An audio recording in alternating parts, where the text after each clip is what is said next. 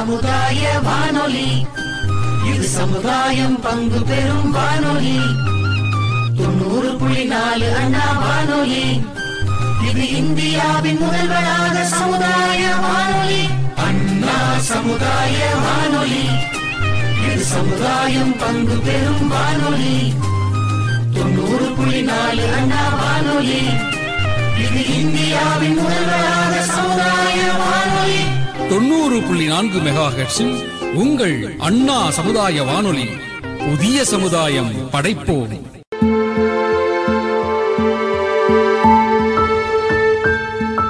சியாரே UNICEF நல்ல ஆரோக்கியத்திற்கான உறுதிமொழி. அண்ணா சமுதாய வானொலியுடன் சியாரே யுனிசெஃப் வழங்கும் பள்ளிகளை மீண்டும் திறந்த பின்னர் குழந்தைகள் மற்றும் தொடர்புடைய பங்குதாரர்களின் அனுபவப் பகிர்வை நாங்கள் பட்டியலிடப் போகிறோம். சியாரே யுனிசெஃப் நல்ல ஆரோக்கியத்திற்கான உறுதிமொழி. வணக்கம் நேர்களே நாங்க மகளிர் கிறிஸ்துவ கல்லூரியில இருந்து வந்திருக்கோம். நம்ம மாணவர்களுடைய மனநிலை எப்படி இருக்குன்னு தான் தெரிஞ்சுக்க போறோம். கொரோனாக்கு அப்புறம் நம்ம இயல்பு வாழ்க்கை பெரிய மாற்றம் உண்டாயிருக்குன்னே சொல்லலாம். காலையில எழுந்திருக்கிற பழக்கமே மறந்து போச்சு. பள்ளி கல்லூரி வேலைக்கு போகிறதே இல்லைல்ல. ஆனா இப்போ காலையில எழுந்துச்சு கிளம்ப ரொம்பவே சிரமமா இருக்கு. இந்த ஆன்லைன் கிளாஸ் நம்ம மாணவர்கள் கல்வி கற்க ரொம்பவே சுலபமா இருந்ததுன்னே சொல்லலாம். சில மாணவர்களால ஆன்லைன் கிளாஸ்ல கலந்துக்க கொள்ள முடியல. காரணம் போன் எல்லார்கிட்டயும் இல்ல.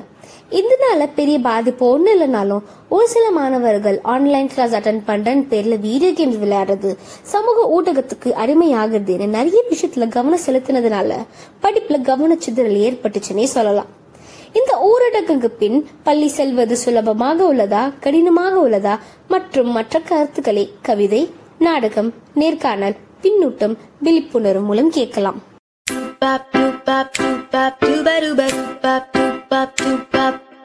புத்தம் புது ரேடியோ இது புத்துணர்ச்சி தரும் ரேடியோ.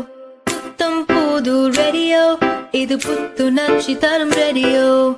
நாளெல்லாம் கேட்போமே நம் வாழ்க்கையில் வனம் தீட்டுவோமே அறிவும் பொழுதுபோக்கும். தினமும் செவிகளை தான் இறைத்திடுமே. புத்தம் புது ரேடியோ இது புத்துணர்ச்சி தரும் ரேடியோ புத்தம் புது ரேடியோ இது புத்துணர்ச்சி தரும் ரேடியோ என்ன காமாட்சி எப்படி இருக்க? நான் நல்லா இருக்கேனப்பா. நீ எப்படி இருக்க? நான் நல்லா இருக்கதெல்லாம் இருக்கட்டும். நம்ம காலேஜ்ல ஏதோ ரேடியோ ப்ரோக்ராம் பண்றாங்களாமே. அட ஆமா. நம்ம ஜெனிட்டா இருக்கால அவ தான் வந்து கவிதை வாசிக்க போறா. கேப்போமா? பலி கொண்டு கடந்து வந்த வழியை நினைவு கூறுவோம். வெறுமையான தெருக்கள் சத்தமற்ற இரவும் பகலும். பட்டினியிலே முடிந்த ஒவ்வொரு நாட்கள் பூட்டியே கிடந்த பள்ளிகளும் சொல்லித் தந்தவை பல. இங்கு மேடு பள்ளம் என்று எதுவும் இல்லை. இயற்கைக்கு எல்லாம் சமமே. இங்கு மெய்யான அக்கறை என்பது பிறந்தது. இங்கு உயிர்களின் மதிப்பு பிறந்தது. இங்கு மாணவர்கள் வீட்டிலே உலகம் அறிந்தார்கள் மாணவர்களுக்கு யாவரும் சமம். யாவரும் ஒரே குலம் யாவரும் நலமா என்ற எண்ணத்தை கொடுத்தது இந்த காலம். இங்கு மன வலிமையும் மனப்பக்குவமும் பிறந்தது. எல்லாம் கடந்து போகும் என்ற நம்பிக்கையோடு இந்த காலத்திற்கு வந்த நாம் எல்லோரும் வீரர்கள். ச்சே கவிதை கவிதை. இது என்ன பிரமாதம்? இதோட ஸ்பெஷல் ஐட்டம் ஒன்று வச்சிருக்கோம்ல. புத்தம் புது ரேடியோ இது புத்துணர்ச்சி தரும் ரேடியோ. என்னதான் இருந்தாலும் கொரோனாக்கு அப்புறம் மாணவர்களுக்கு என்ன ஆச்சுங்கிறத ஒரு மனநல மருத்துவர்கிட்ட கேட்டு தெரிஞ்சுக்கிட்டா என்ன? அட ஆமாப்பா. நம்மலாம் டுவெல்த்தே கொரோனால தானே பாஸ் பண்ணோம். நம்ம ஸ்டூடெண்ட்ஸோட மனநிலை எப்படி இருக்குன்றத ஒரு மனநல மருத்துவர்கிட்ட கேட்டு தெரிஞ்சுக்கலாம். சரி இந்த பேட்டி எடுக்க நம்ம காலேஜ்ல இருந்து யார் வரா? நம்ம மானசா தான். அட நம்ம மானசாவா? சரி சரி டைம் ஆகுது. வா நம்ம போய் இன்டர்வியூவை கேட்போம் வணக்கம் நேயர்களே இந்த பகுதியில் நம்ம கூட இணைஞ்சிருக்கிறது ஒரு சைல்ட் சைக்காலஜிஸ்ட் அதாவது குழந்தைகள் மனநல மருத்துவர் டாக்டர் டெபரா மாட்டில் வணக்கம் டாக்டர் வணக்கம் மானசா இந்த நேர்காணலுக்கு என்னை அழைத்ததுக்கு நன்றி. டாக்டர் நீங்க எங்களுக்காகவும் எங்க நேயர்களுக்காகவும் உங்களை அறிமுகப்படுத்திக்க முடியுமா? என்னுடைய பெயர் டெபோரா மர்டில் நான் ஒரு கிளினிக்கல் சைக்காலஜிஸ்ட் மனநலத்துறையில சிறுவர் முதல் முதியோர் வரை பலவிதமான மனநல பாதிப்புகளோட வரும்போது நான் அவர்களுக்கான சர்வீஸ் ப்ரொவைட் பண்றேன். சைக்கலாஜிக்கல் அசஸ்மெண்ட்ஸ் கவுன்சிலிங் தெரப்பி என்ன தேவையோ நான் அவர்களுக்கு செய்றேன். இந்த கொரோனா வைரஸ் உடல் ரீதியாவும் மன ரீதியாவும் மாணவர்களை எப்படி பாதிச்சிருக்குன்னு நினைக்கிறீங்க? இந்த கோவிட் பேண்டமிக் டைம்ல பாத்தீங்கன்னா போத் உடல் ரீதியான பாதிப்புகளும் இருந்துச்சு. பிள்ளைங்களுக்கு மன ரீதியான பாதிப்புகளும் இருந்தது. உடல் ரீதியாக பார்த்தீங்கன்னா நம்ம இங்கே எல்லாருமே வீட்டுக்குள்ளே இருந்தோம். லாக்டவுன் வெளியில் ஸ்கூலுக்கு போக முடியாது. விளையாட வெளியே அனுப்ப மாட்டோம் பிள்ளைங்கள. ஸோ வீட்டுக்குள்ளேயே உட்காந்து உட்காந்து உட்காந்து உட்காந்து உடல் பருமன் ஒபிசிட்டி இருந்தது பிள்ளைங்களுக்கு. ஓடி ஆடி விளையாடுறதுக்கான வாய்ப்புகள் மிக மிக குறைவு. ஏன்னா பக்கத்து வீட்டு பிள்ளையோட அனுப்பலானா கூட அங்கேருந்து ஏதாவது இன்ஃபெக்ஷன் வந்துருமோ அப்படின்னு பெற்றோருக்கு நிறைய பயங்கள் இருந்ததுனால அந்த எக்ஸசைஸ் ப்ளே அந்த ஒரு இது வந்து பிள்ளைங்களுக்கு இல்லாமல் இருந்தது. சைல்ட்ஹுட்னாலே நம்ம பெரும்பாலும் நம்மளுக்கு நல்ல ஞாபகம் வர்றது வந்து ஃப்ரெண்ட்ஸோட ஜாலியாக ஓடி ஆடி விளையாடுறது சைக்கிள் ஓட்டுறது ஹைட் அண்ட் இந்த மாதிரி கேம்ஸ் அதாவது நம்மளுக்கு ஃபிசிக்கல் ஆக்டிவிட்டியை கொடுக்கக்கூடிய விளையாட்டுகளில் ஈடுபடுறது தான் நம்மளுக்கு வந்து நம்மளோட நல்ல மெமரிஸில் இருக்கும். இந்த வாய்ப்பை பல பிள்ளைகள் இழந்துட்டாங்க இந்த கோவிட் பேண்டமிக் டைமில் இன்னொன்று பார்த்தீங்கன்னா வீட்டுக்குள்ளேயே இருக்காங்க. எல்லாரும் இருக்காங்க. அம்மா ஒரு பக்கம் வேலை செய்வாங்க. அப்பா ஒரு பக்கம் வேலை செய்வாங்க. ஆன்லைன் கிளாஸ் கொஞ்சம் இந்த பிள்ளைங்க அட்டென்ட் பண்ணுவாங்க. விளையாட்டு கிடையாது. அப்போ வேறு என்ன செய்ய முடியும்? ஒன்று பார்த்தீங்கன்னா ஓவர் ஈட்டிங் எந்த நேரமும் snacks snacks snacks online class நடக்கும்போது கூட எனக்கு தெரிஞ்ச பிள்ளைங்களாம் எப்படி இருந்தாங்கன்னா சைடில் ஒரு பாக்கெட் ஆஃப் சிப்ஸோ ஏதாவது ஒரு ஸ்நாக்ஸ் வச்சுட்டு ஒவ்வொரு பீரியடுக்கும் நடுவில் பிரேக் வரும். அப்போ அந்த பிள்ளைங்க சாப்பிட்டு சாப்பிட்டு சாப்பிட்டு சாப்பிட்டு உடல் பருமன் ரொம்ப அதிகமாக இருக்கிறத நான் நோட்டீஸ் பண்ணியிருக்கேன். இதெல்லாம் உடல் ரீதியான பாதிப்புகள். மன ரீதியான பாதிப்புகள்னு பார்க்கும்போது இது எக்கச்சக்கமான மன ரீதியான பாதிப்பு இருக்குது. ஆனால் அது வெளியில் நிறைய பேர் ஐடென்டிஃபை பண்ணாமல் இருக்காங்க. மோஸ்ட்லி இந்த சின்ன பிள்ளைங்க குழந்தைகள். ஒருவேளை அந்த டூ தௌசண்ட் நைன்டீன் டுவெண்ட்டி அந்த ஏர்லி பார்ட்டில் பிறந்த பிள்ளைங்க பேபிஸாக இருந்தவங்க இல்லை கோவிட் கொரோனா டைமில் பிறந்த பிள்ளைகளாக இருந்தாலும் சரி எல்லாருமே பாதுகாப்பாக வீட்டுக்குள்ளேயே வைக்கப்பட்டாங்க. அவங்களுக்கு தெரிஞ்சது மேபி தாத்தா பாட்டியாக இருக்கலாம் அம்மா அப்பாவாக இருக்கலாம். கூட பிறந்த அண்ணன் அக்கா யாராவது இருந்தா இருக்கலாம். வெளியாட்கள் யாருக்குமே தெரியாது. ஸோ இந்த ரெண்டு வருஷம் இந்த கோவிட் லாக்டவுன் இதெல்லாம் முடிச்சுட்டு ஒரு குடும்ப விழா ஒரு பொது நிகழ்ச்சின்னு குடும்பங்களாக இவங்க வெளியே வரும்போது இந்த சின்ன பிள்ளைங்களுக்கு பழகுறதுக்கு தெரியல. சொந்தக்காரங்க யாருன்னு தெரியறது அது வேற விஷயம். புது ஆட்கள் ஒரு பெரிய கூட்டம்னு பார்த்தாலே இந்த ஸ்டே டைமில் கொஞ்சம் முன்னாடி இல்லைன்னா இந்த லாக்டவுன் டைமில் பிறந்த பிள்ளைங்களுக்கு வந்து கூட்டத்தை பார்த்தா ஒரு பயம் ஒரு எரிச்சல் ஒரு அசௌகரியம் ஒரு டிஸ்கம்ஃபர்ட் இருக்கும். எப்போவுமே அம்மா கூட அப்பா கூட ஒட்டிக்கிட்டே இருக்க பிள்ளைங்களா இருப்பாங்க. சோஷியலைஸ் பண்ண தெரியல. புது முகங்கள் உறவினர்களை பார்க்கும்போது இது உன்னோட அத்தை இது உன்னோட அண்ணன் அப்படின்னு சொல்லி கொடுக்கும்பொழுது கூட அவங்களுக்கு வந்து ஃப்ரீயாக பழகுறதுக்கான வாய்ப்புகள் முன்னாடி இல்லாததுனால இப்போவும் அந்த பழகுறதுக்கான திறமைகள் கொஞ்சம் குறையுது. சோஷியலைசேஷன் ஸ்கில்ஸ் கொஞ்சம் கம்மியாக இருக்குது. மற்ற பிள்ளைகள் வளர்ந்த பிள்ளைகள் பார்த்தீங்கன்னா they have lost out a lot on social experiences ஃப்ரெண்ட்ஸோட நல்லா பேசி பழகுறது. நிறைய பேர் வந்து குழந்தை பருவத்துலேருந்து ஒரு அடாலசன்ஸ் குள்ளே வந்திருப்பாங்க. அப்போ வந்து தே அடாலசன் பீரியட் பார்த்திங்கன்னா ஃபேமிலியிலேருந்து அதிகமாக ஃப்ரெண்ட்ஸோட ரொம்ப நெருக்கமான ஒரு நெருக்கமாக ஆகிற ஒரு டைம் அது வந்து they have lost out they will make it up when they back to school திரும்ப ஸ்கூலுக்கு போகும்போது அதெல்லாம் மேக்கப் பண்ண வாய்ப்புகள் இருக்குது பட் ஒரு கிரிட்டிக்கல் பீரியட் நிறைய பிள்ளைங்க இழந்துட்டாங்க. ஃப்ரெண்ட்ஸோட மீட் பண்ணுறது டெய்லி சாப்பாடு ஷேர் பண்ணி சாப்பிட்றது கதைகள் சொல்கிறது இன்றைக்கி நான் டிவியில் இதை பார்த்தேன். அஃப்கோர்ஸ் நிறைய பிள்ளைங்க ஃபோன்லலாம் பேசி ஜூம் மீட்டிங்ஸில் ஃப்ரெண்ட்ஸோட பேசியிருக்கலாம். ஆனால் இந்த கேஜெட்ஸ் மீடியா uh, இதுக்கான uh, வசதிகள் இல்லாத கு- பிள்ளைங்களை நீங்கள் நினச்சி பார்த்தீங்கன்னா they have really lost out on socialisation இன்னொன்று பார்த்தீங்கன்னா விதவிதமான அனுபவங்கள். நம்ம வெளி உலகத்தில் டெய்லி போகும்போது ஸ்கூலுக்கு போகும்போது ஒரு ஃப்ரெண்டோட ஒரு பிள்ளைக்கு சண்டை வரும். இன்னொரு ஃப்ரெண்டு விழுந்தா ஹெல்ப் பண்ணும்.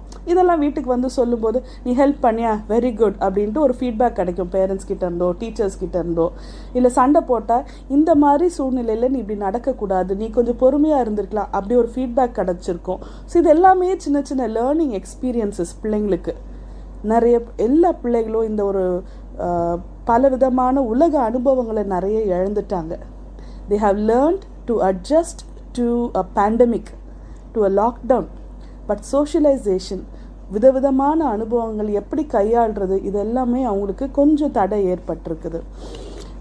இன்னொன்று பார்த்தீங்கன்னா நண்பர்களை எப்படி உருவாக்கிக்கிறது how to main friends how to maintain friendships இது எல்லாமே அவங்களுக்கு வந்து கொஞ்சம் தடைப்பட்டிருக்குது.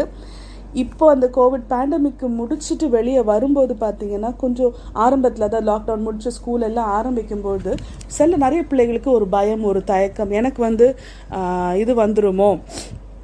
எனக்கு கொரோனா வந்துருமா ஸ்கூலுக்கு போகும்போது? என் ஃப்ரெண்டு கிட்டேருந்து வந்துருமோ? டீச்சர் கிட்டேருந்து ஸோ ஒரு தயக்கத்தோடு தான் பிள்ளைகள் இருக்காங்க. With time it is reducing but ஆரம்ப கட்டத்தில் ஸ்கூல்ஸ் எல்லாம் திறக்கும் போது அந்த ஒரு தயக்கம் பிள்ளைகளுக்கு இருக்க தான் செய்துச்சு. படிப்பு பாதிக்கப்பட்டிருக்கு நிறைய பிள்ளைங்களுக்கு. ஆன்லைன் கிளாஸஸ் பிள்ளைங்கள வைக்கக்கூடிய ஒரு ஒரு லேப்டாப்போ இல்லை ஒரு ஃபோனோ வாங்கி கொடுக்க முடிஞ்ச குடும்பங்கள் நிறைய பேர் இருந்த இருக்காங்க. பட் பல குடும்பங்களுக்கு இதெல்லாம் ஒரு தடையாக இருந்திருக்குது. ஸோ நிறைய பிள்ளைகள் இந்த தடைகளை மீறி படிக்க முடியாமல் கூட அவஸ்தப்பட்டிருக்காங்க. ஸோ அவங்களோட லேர்னிங் எக்ஸ்பீரியன்சஸ் பாதிக்கப்பட்டிருக்கு. ஸோ நம்மலாம் ஆன்லைன் கிளாஸ்க்காக மொபைல் வாங்கி கொடுத்துட்டோம் ஃபோன் வாங்கி கொடுத்துட்டோம் லேப்டாப் வாங்கி கொடுத்துட்டோம் டேப் வாங்கி கொடுத்துட்டோம். ஸோ இதனால என்ன ஆகுதுன்னா பிள்ளைங்களுக்கு வந்து ஓவர் எக்ஸ்போஷர் டு கேஜெட்ஸ் படிப்பு நேரம் தவிர அவங்க அதிகமாக கேம்ஸ் விளையாட அதிகமாக வெப் ப்ரௌஸ் பண்ணுறதுக்கு அதிகமாக ஃப்ரெண்ட்ஸோட சேட் பண்ணுறதுக்கு டிக்டாக் மற்ற இதெல்லாம் ரீல்ஸ் எல்லாம் பண்ணுறதுக்கு ஆரம்பிச்சிட்டாங்க.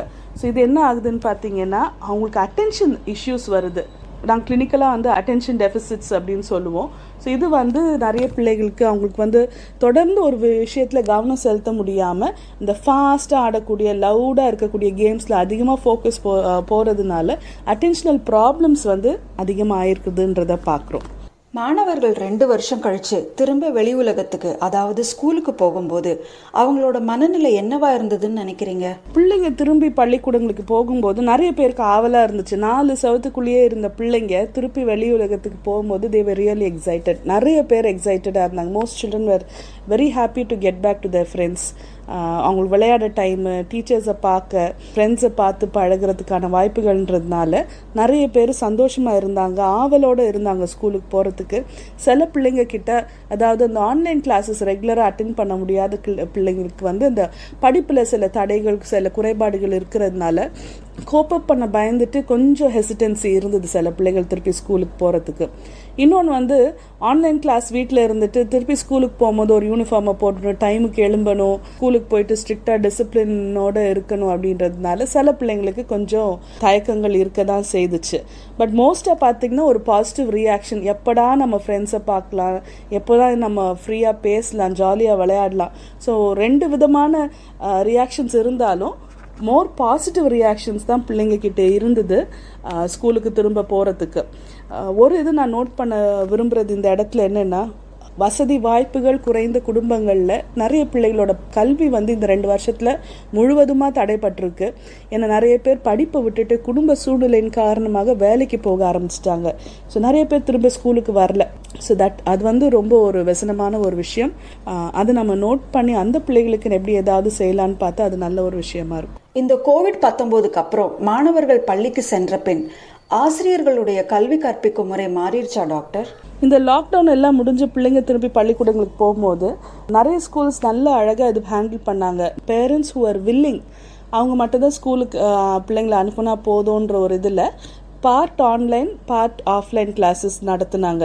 ஸோ லைவாக சின்ன பிள்ளைங்க கிளாஸில் உட்காந்துட்டு இருக்கும்போது சைடில் ஒரு கேமரா வச்சுட்டு வீட்டில் இருக்க பிள்ளைங்களுக்கும் சேர்த்து டீச்சர்ஸ் டீச் பண்ணிட்டு இருந்தாங்க ஸோ பயத்தோட தயக்கத்தோட இருக்க குடும்பங்களில் பிள்ளைகள் வந்து கட்டாயத்தின் பேரில் ஸ்கூலுக்கு வர எந்த ஒரு கட்டாயமும் இல்லாமல் இருந்துச்சு. So they were given time to relax அவங்க ஃப்ரெண்ட்ஸ் ஸ்கூலுக்கு போகிறதுக்கு அவங்க ஹெல்த்தியாக இருக்கிறதுக்கு சேஃபாக இருக்கிறத பார்த்துட்டு டைம் எடுத்து அப்புறம் மற்ற பிள்ளைங்க ஸ்கூலுக்கு ஜாயின் பண்ணுறதுக்கான வாய்ப்பு வசதிகள் இருந்தது. So that was one good factor ஆனால் எல்லாரும் ஸ்கூலுக்கு வந்த பிறகு பார்த்தீங்கன்னா ப்ரெஷர் டு ஃபினிஷ் சிலபஸ் இந்த பாடத்திட்டத்தை டைமுக்கு முடிக்கணும். அடுத்த லாக்டவுன் எப்போ வருமோ அதுக்குள்ளே நம்ம இதெல்லாம் கவர் பண்ணிடணும் அந்த மாதிரி ஒரு ப்ரெஷர் இருந்ததுனால கொஞ்சம் சில்ட்ரனுக்கு கஷ்டமாக தான் இருந்தது.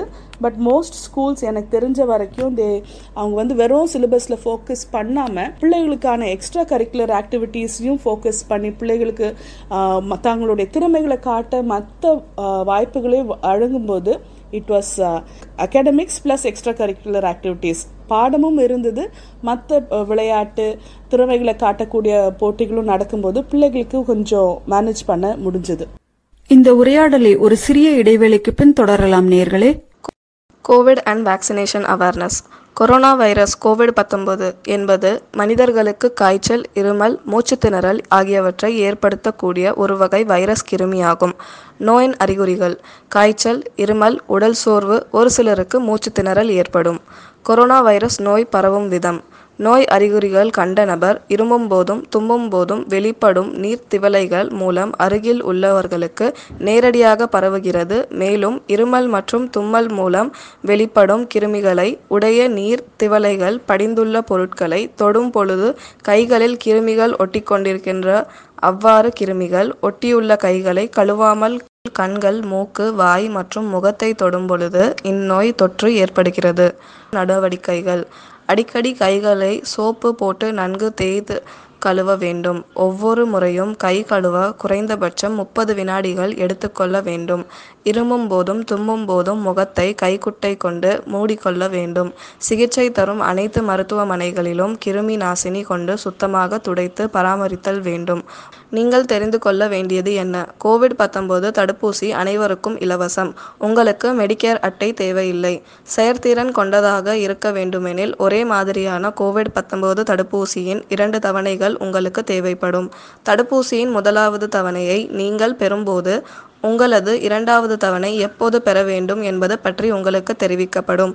மூன்றாவது தவணை நோய் எதிர்ப்பு ஊக்கி பூஸ்டர்.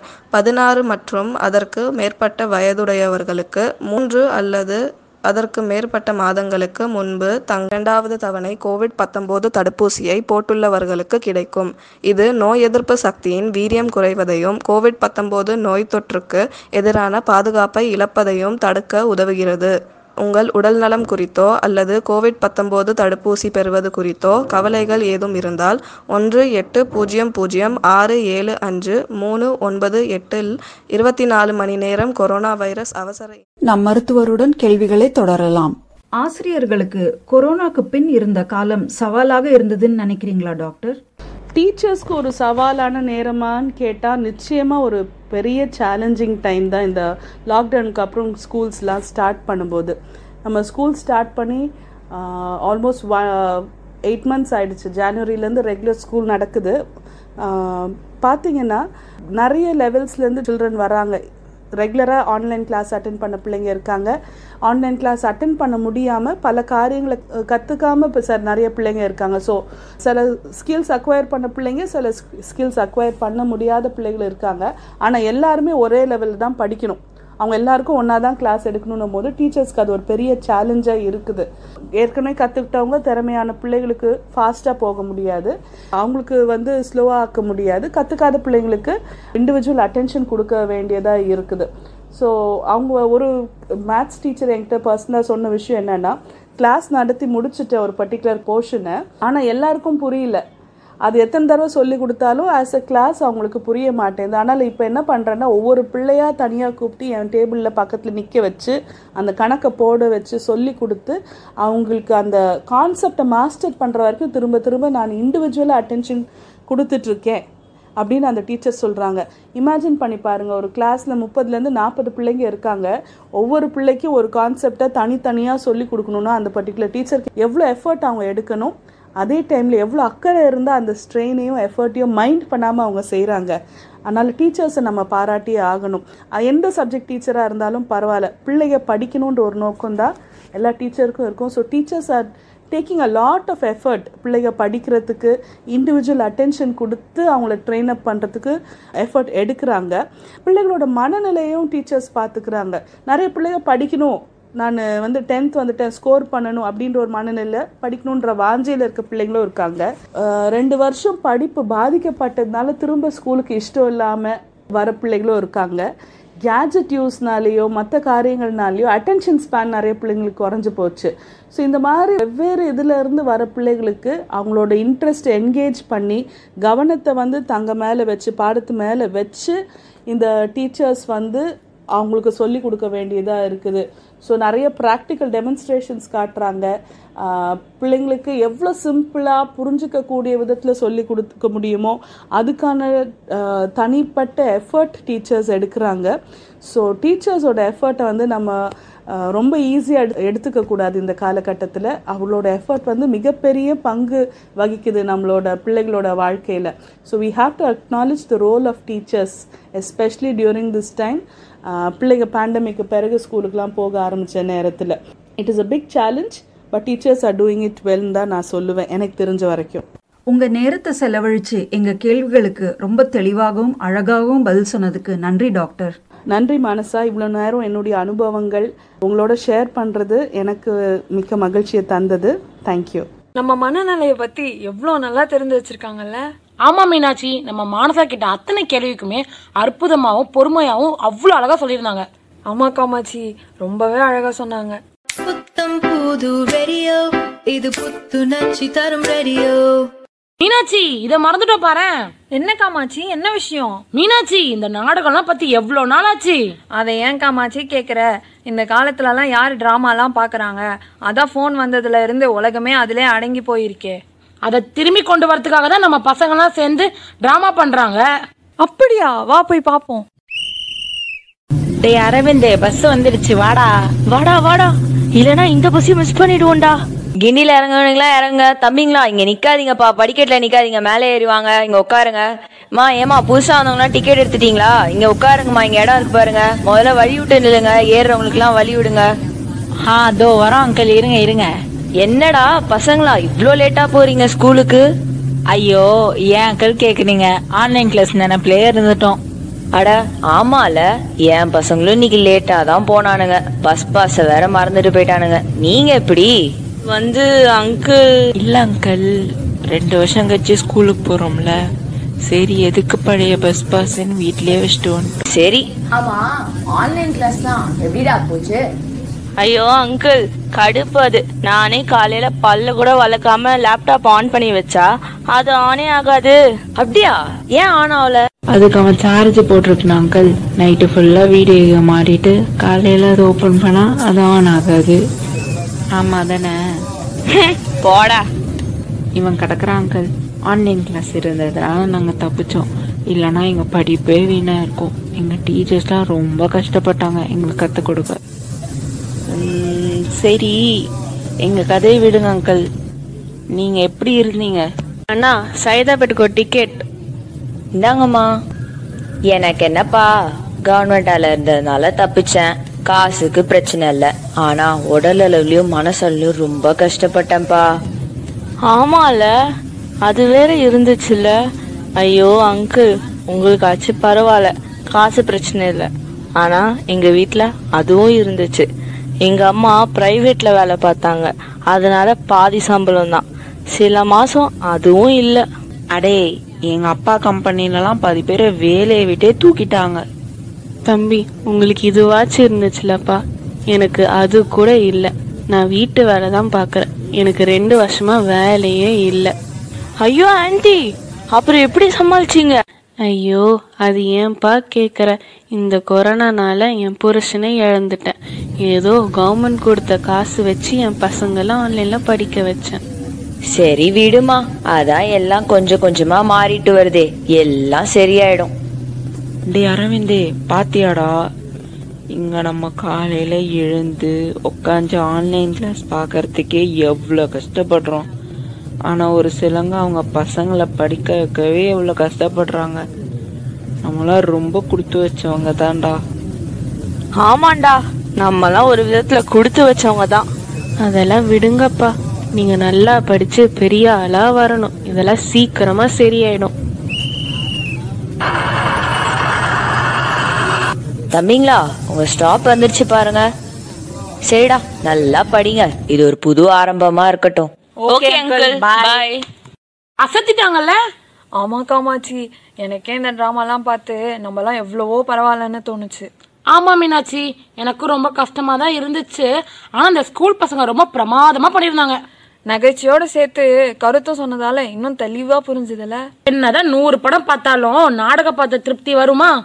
எவ்வளவு கஷ்டங்கள் எவ்வளவு வறுமைகள் எவ்வளவு இழப்புகள் இது எல்லாத்தையும் தாண்டி இப்ப நம்ம ஒரு புது தொடக்கத்துக்கு வந்திருக்கோம்னா இனிமே எல்லாம் நல்லா நடக்கும்ன்ற ஒரு நம்பிக்கையில தான்.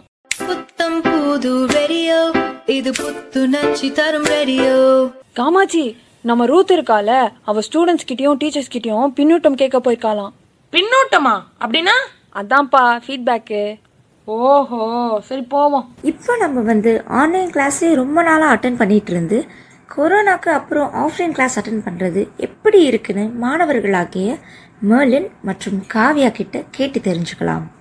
ஆன்லைன் கிளாஸ்னால் ஒரு அஞ்சு நிமிஷம் முன்னாடி எழுந்துச்சு லேப்டாப் ஓப்பன் பண்ணி அந்த கோடுக்குள்ளே போய் கிளாஸ் ஜாயின் பண்ணுமான்னு இருக்கும். ஆனால் இப்போ ஆஃப்லைன் கிளாஸஸ் ஆரம்பித்ததுனால கிளாஸஸ்க்கு ரெண்டு மணி நேரம் முன்னாடி எழுந்துச்சு கிளம்பி வேனுக்கெல்லாம் வெயிட் பண்ணி ஸ்கூலுக்கு போய் அதுக்கப்புறம் அங்கே போய் செட்டில் ஆகணும் அப்படின்லாம் இருக்குது அதே மாதிரி ஆன்லைன் கிளாஸஸில் பெருசாக நோட் புக்கு இந்த கிளாஸ் ஒர்க்குலாம் இருக்காது. அசைன்மெண்ட்லாம் எக்கச்சக்கமாக இருக்கும். ஆனால் இப்போது வந்துட்டு கிளாஸ்க்கு போனால் மிஸ்ஸு சொல்கிறது எல்லாத்தையும் கேட்கணும் மிஸ்ஸு சொல்கிறது எல்லாத்தையும் நோட்ஸ் எழுதணும் நோட் புக் மெயின்டைன் பண்ணணுன்னு வேலைங்க தான் அதிகமாக இருக்கும். ஆனால் என்னென்னா ஆஃப்லைன் கிளாஸஸில் ஃப்ரெண்ட்ஸ் எல்லாரையும் பார்ப்போம். லஞ்ச் பீரியட் இருக்கும். எல்லோரும் ஒன்றா உட்காந்து பேசுவோம். ஆனால் ஆன்லைன் கிளாஸில் ஃபுல்லாக தனியாகவே தான் இருக்கணும். வெறும் இந்த கேமராவை பார்த்துக்கிட்டு. இல்லைன்னா சும்மா ஏதாவது பண்ணிகிட்டு இருக்க மாதிரியாவோ இல்லை மேம் சொல்கிறத கவனிச்சுக்கிட்டு இப்படியே தான் போயிட்டுருக்கோம். ஆனால் ஆன்லைன் கிளாஸஸ் விட ஆஃப்லைன் கிளாஸஸே பரவாயில்லையா இருக்குது ஏன்னா ஃப்ரெண்ட்ஸ் எல்லாம் பார்க்கும்போது ஒரு நல்ல ஃபீலிங் இருக்குது பதில் அளித்ததற்கு நன்றி மலின் இப்போ நம்ம அடுத்த மாணவராகிய காவியா என்ன சொல்கிறாங்கங்கிறத கேட்போம் வாங்க. எனக்கு ஆஃப்லைன் கிளாஸ் தான் பிடிச்சிருக்கு. ஏன்னா ஆஃப்லைனில் வந்து ரொம்ப ஜாலியாக இருக்குது ஃப்ரெண்ட்ஸு அது மட்டும் இல்லாமல் கொஞ்சம் டெஸ்ட் எக்ஸாம்ஸ்லாம் நல்லா ஹானஸ்ட்டாக பார்க்காம எழுதுகிறேன் கொஞ்சம் எல்லா சப்ஜெக்ட்டுமே வந்து ஈக்குவலாக படிக்கிறேன். ஈக்குவலாக எல்லாத்துக்கும் இம்பார்ட்டன்ஸ் கொடுக்குறேன். இதே ஆன்லைனாக இருந்தால் வந்து நான் வந்து டெஸ்ட்டெல்லாம் வைக்கும்போது நான் நான் வந்து அவ்வளோ ஹானஸ்ட்டாக இருக்க மாட்டேன். டக்குன்னு பார்த்து எழுதிடுவேன். நல்ல மார்க் கிடைக்கும்னு சொல்லிட்டு. அதனால படிக்காமல் போகல நைன்த் ஸ்டாண்டர்டில் இந்த எயித்து நைன்த்லாம் எயித்லாம் சுத்தமாக ஆன்லைன் கிளாஸே அட்டன் பண்ணல. நைன்த்து வந்து தான் ஓரளவுக்கு கொஞ்சம் அட்டன் பண்ணேன். அதுவும் மேக்ஸ்லாம் வந்து அவங்க புக்கை பார்த்து கேமராவில் தெரியும்ல. அது தெரியிற அளவுக்கு நம்ம டக்கு டக்குன்னு காப்பி பண்ணணும். அதே சமயம் அவங்க சொல்கிறத கேட்டு நம்ம கொஞ்சம் அண்டர்ஸ்டாண்ட் பண்ணிக்கணும். இல்லாட்டி ரொம்ப கஷ்டம். நான் அதாவது மேக்ஸ் சயின்ஸ் கெமிஸ்ட்ரி ஃபிசிக்ஸ் அதாவது மேக்ஸ் பயாலஜி கெமிஸ்ட்ரி ஃபிசிக்ஸ் இந்த பீரியட்ஸில் இருந்தால் மட்டும்தான் நான் அட்டன் பண்ணுவேன். இல்லாட்டி நான் அட்டனே பண்ண மாட்டேன். மோஸ்ட்லி நான் வந்து ஆன்லைன் கிளாஸ் அட்டன் பண்ண மாட்டேன். இந்த தமிழ் இங்கிலீஷு சோஷியலுக்குலாம் ரொம்ப இம்பார்ட்டன்ஸ் கொடுக்க மாட்டேன். எனக்கு பிடிச்ச மூடு இருந்தால் அட்டன் பண்ணுவேன். இல்லைனா தூங்கிடுவேன் நான்.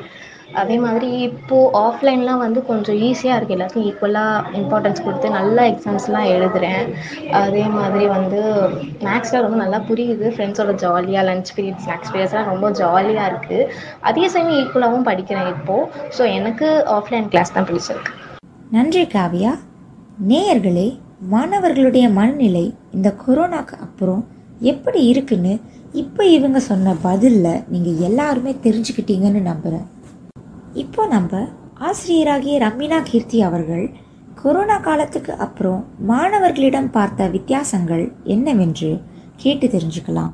கொரோனாக்கு அப்புறம் பார்த்தீங்கன்னா நிறையவே டிஃப்ரென்ஸ் இருக்குது ஸ்டூடெண்ட்ஸ் கிட்ட. ஃபார் எக்ஸாம்பிள் நம்ம முன்னாடி நாங்கள் டீ டீச் பண்ணும்போது கிளாஸ் ரூமில் பார்த்தோன்னா ஸ்டூடெண்ட்ஸ் வந்து நார்மலாக உட்காருங்க. ஸோ இந்தந்த ஹவர் தான் சாப்பிடணும் அப்படின்ற மாதிரி இருக்கும். ஸோ கொரோனாக்கு அப்புறம் பார்த்தீங்கன்னா அடிக்கடி அந்த சாப்பிட்ற ஹேபிட் அவங்களுக்கு சேஞ்சாக இருந்துச்சு. அது மட்டும் இல்லாமல் பார்த்தீங்கன்னா அந்த உட்காந்து ஒரு இடத்துல கவனிக்கணும் அப்படின்ற ஒரு மென்டாலிட்டி அவங்களுக்குள்ள சுத்தமாக இல்லை. ஸோ அந்த மாதிரி சேஞ்சஸ்லாம் வந்து அதிகமாக பார்த்தோம். பதில் அளித்ததற்கு நன்றி ரமினா அவர்களே. அடுத்ததாக ஆசிரியராகிய எப்சிபா அவர்களிடம் கொரோனா காலம் பிள்ளைகளுடைய கல்வியை எப்படியெல்லாம் பாதிச்சிருக்குன்னு கேட்போம் வாங்க. பிள்ளைங்களுக்குள்ள எஜுகேஷன் கேப் கண்டிப்பாக இருக்குது எப்படின்னா அவங்களுக்கு வந்து படிக்க முடியல. ஐடென்டிஃபை பண்ண முடியல. இப்போ வந்து லோவர் கிளாஸஸ் அப்படின்றத விட ஹையர் கிளாஸஸ் சொன்னீங்கன்னா ஹையர் கிளாஸ் பசங்க ஆன்லைன் கிளாஸஸில் ஜாலியாக எக்ஸாம்லலாம் டெஸ்ட் எழுதும் பொழுதெல்லாம் காப்பி பண்ணாங்க. அது மட்டும் இல்லாமல் ஃபுல் மார்க் வாங்கினாங்க. ஆனால் ஆஃப்லைனில் பார்த்தீங்கன்னா அவங்களுக்கு எதுவுமே தெரியல. ஒரு கொஸ்டின் ஆன்சருக்கு தெரியல பதிலே தெரியல. ஸோ இந்த பிள்ளைங்களுக்குள்ள படிக்கிற இன்ட்ரெஸ்ட் போயிடுச்சு இந்த ஆன்லைன் கிளாஸஸால் ஸோ கண்டிப்பாக இந்த பிள்ளைங்களுக்கு இந்த கோவிடால் எஜுகேஷனும் ஸ்பாயில் ஆயிடுச்சுன்னு தான் என்னோட ஒப்பீனியன் பதில் அளித்ததற்கு நன்றி எப்சிபா அவர்களே. நேயர்களே இப்போ நம்ம ஆசிரியருடைய கண்ணோட்டத்தின்படி ஆசிரியர்கள் பிள்ளைகளை பற்றி என்ன நினைக்கிறாங்கன்னு கொரோனா காலம் பிள்ளைகளுடைய கல்வியை எப்படியெல்லாம் பாதிச்சிருக்கணும் ஆசிரியர்கள் மாணவர்களிடம் பார்த்த வித்தியாசங்கள் ஆகியவற்றையெல்லாம் நீங்கள் எல்லாருமே நல்லா தெரிஞ்சுக்கிட்டீங்கன்னு நம்புகிறேன் நல்ல வேலை மீனாட்சி. நம்ம தான் இப்படி யோசிக்கிறோம்னு பார்த்தா நம்மள மாதிரி எல்லாரும் யோசிக்கிறாங்க பாரு. சும்மா சொல்லக்கூடாதுப்பா. நமக்கே டஃப் கொடுக்குறாங்க. ஆமா ஆமா. பின்ன ஸ்டூடெண்ட்ஸு டீச்சர்ஸு இப்படி எல்லாருமே இந்த கொரோனாவால் பாதிக்கப்பட்டிருக்காங்க. இல்லை? புத்தம் புது ரேடியோ இது புத்துணர்ச்சி தரும் ரேடியோ என்னதான் இருந்தாலும் இதை நான் சொல்லியே ஆகணும். நம்ம இந்த நிகழ்ச்சியோட முடிவுக்கு வந்துட்டோம் காமாட்சி. ஐயோ முடிஞ்சிருச்சா? சரி. நிகழ்ச்சியோட முடிவுக்கு நம்ம வந்துட்டோம். இந்த நிகழ்ச்சி மூலயமா நம்ம ஸ்டூடெண்ட்ஸோட மனநிலையும் அது மட்டும் இல்லாமல் ஸ்டூடெண்ட்ஸ் கிட்டேயும் மனநல மருத்துவர்கிட்டையும் அவங்களோட கருத்துக்களையும் நம்மளோட வாழ்க்கையில் கொரோனா எவ்வளோ பெரிய மாற்றத்தை உருவாக்கியிருக்கு அப்படின்றதையும் இதன் மூலயமா வாழ்க்கையில் மாற்றத்தை எப்படி எதிர்கொள்ளணும் என்றதையும் தெரிஞ்சுக்கிட்டோம். இப்போ நீங்க கேட்ட இந்த கவிதை நேர்காணல் பின்னூட்டம் நாடகம் விழிப்புணர்வு மூலம் கொரோனா பற்றியும் பள்ளி செல்வது சுலபமா இல்ல கடினமா என்பதையும் அறிந்து கொண்டிருப்பீர்கள் என்று நம்புகிறோம். மீண்டும் உங்களை வேறு ஒரு நிகழ்ச்சியுடன் சந்திக்கும் வரை விடை பெறுவது மகளிர் கிறிஸ்துவ கல்லூரி மாணவர்கள். நன்றி வணக்கம். சியாரி யுனிசெஃப் நல்ல ஆரோக்கியத்திற்கான உறுதிமொழி. அண்ணா சமுதாய வானொலியுடன் சிஆர்ஏ யுனிசெஃப் வழங்கிய பள்ளிகளை மீண்டும் திறந்த பின்னர் குழந்தைகள் மற்றும் தொடர்புடைய பங்குதாரர்களின் அனுபவ பகிர்வு பட்டியலை கேட்டீர்கள்.